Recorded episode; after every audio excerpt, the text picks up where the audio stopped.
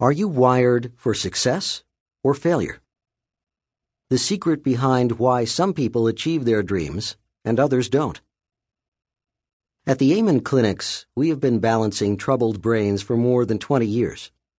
We see small children and the elderly and everyone in between. People come to see us because we use sophisticated brain imaging technology to help us understand and treat our patients. Plus, we use natural treatments whenever possible. It is through the lens of our imaging work that I discovered that when I improve how your brain functions, not only do I help you overcome problems such as attention deficit disorder, ADD, anxiety, depression, addictions, and anger, I also help you be more thoughtful, creative, energetic, focused, and effective. After looking at nearly 50,000 scans, it is clear to me that a balanced brain is the foundation for a life that is happier, healthier, wealthier, and wiser. That is the promise of this book. If you really understand how to develop and take care of your brain, your life will be better, no matter what your age. One question people often ask me is whether the mind is separate from the brain. The answer is clearly no. The mind and the brain are completely dependent on each other. Just think with me about Alzheimer's disease, which is clearly a brain illness. In our clinics, we do single photon emission computed tomography, SPECT, scans. SPECT is called a functional scan because it shows how the brain works. It measures blood flow and activity patterns. A scan of a healthy person shows full, even, symmetrical activity. The scan of a patient who has Alzheimer's disease has holes which indicate very low activity in several important areas of the brain. Do people with Alzheimer's disease lose their minds? Yes, they do as the disease progresses. When you lose brain tissue, you lose your memory and your ability to think clearly. Now let's consider brain trauma. The scan of a soldier's brain that was damaged in an explosion in Iraq shows damage in the front of the brain.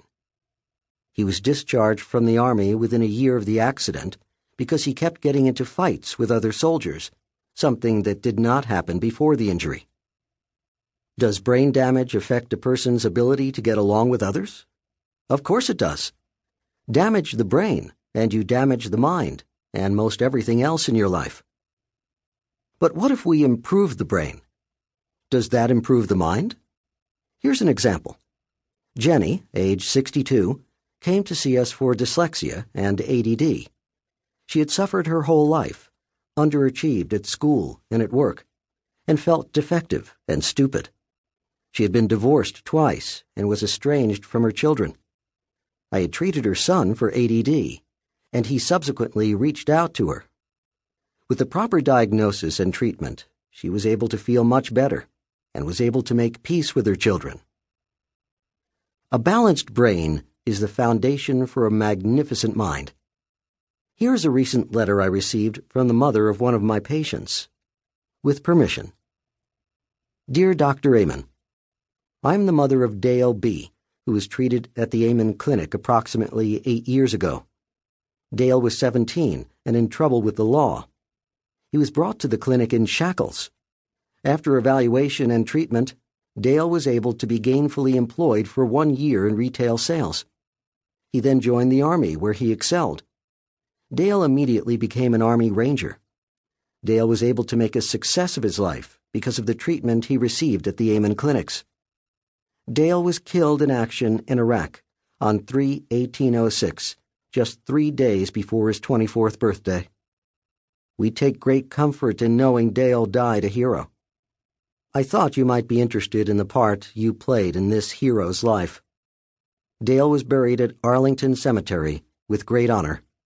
Thank you, Laura B., proud mother of Sergeant Dale B. Helping to unchain a young man from the shackles of failure to become a decorated war hero is a humbling experience. Even though Dale's death was very sad, he died on his own terms, doing something he loved. The details of Dale's story are unique, but the essence is not. I've received many, many letters thanking me for changing someone's brain and changing his or her life. Most people have the completely wrong idea about accomplishment and about what holds people back from realizing their dreams. The majority of people, like me before I began this work, take a common sense approach. This is the same approach espoused by most self help gurus, business executives, and head coaches who write How I Won the Championship books. Try harder, they say. Be your own person. Visualize your success. Work longer. Take responsibility. Stop complaining. Change your attitude. And do not let anyone get in your way. With diligent devotion, you can be anything you want in life. If you are not successful, then you are lazy, willful, or need an attitude adjustment. Look at me. If I can do it, you can too.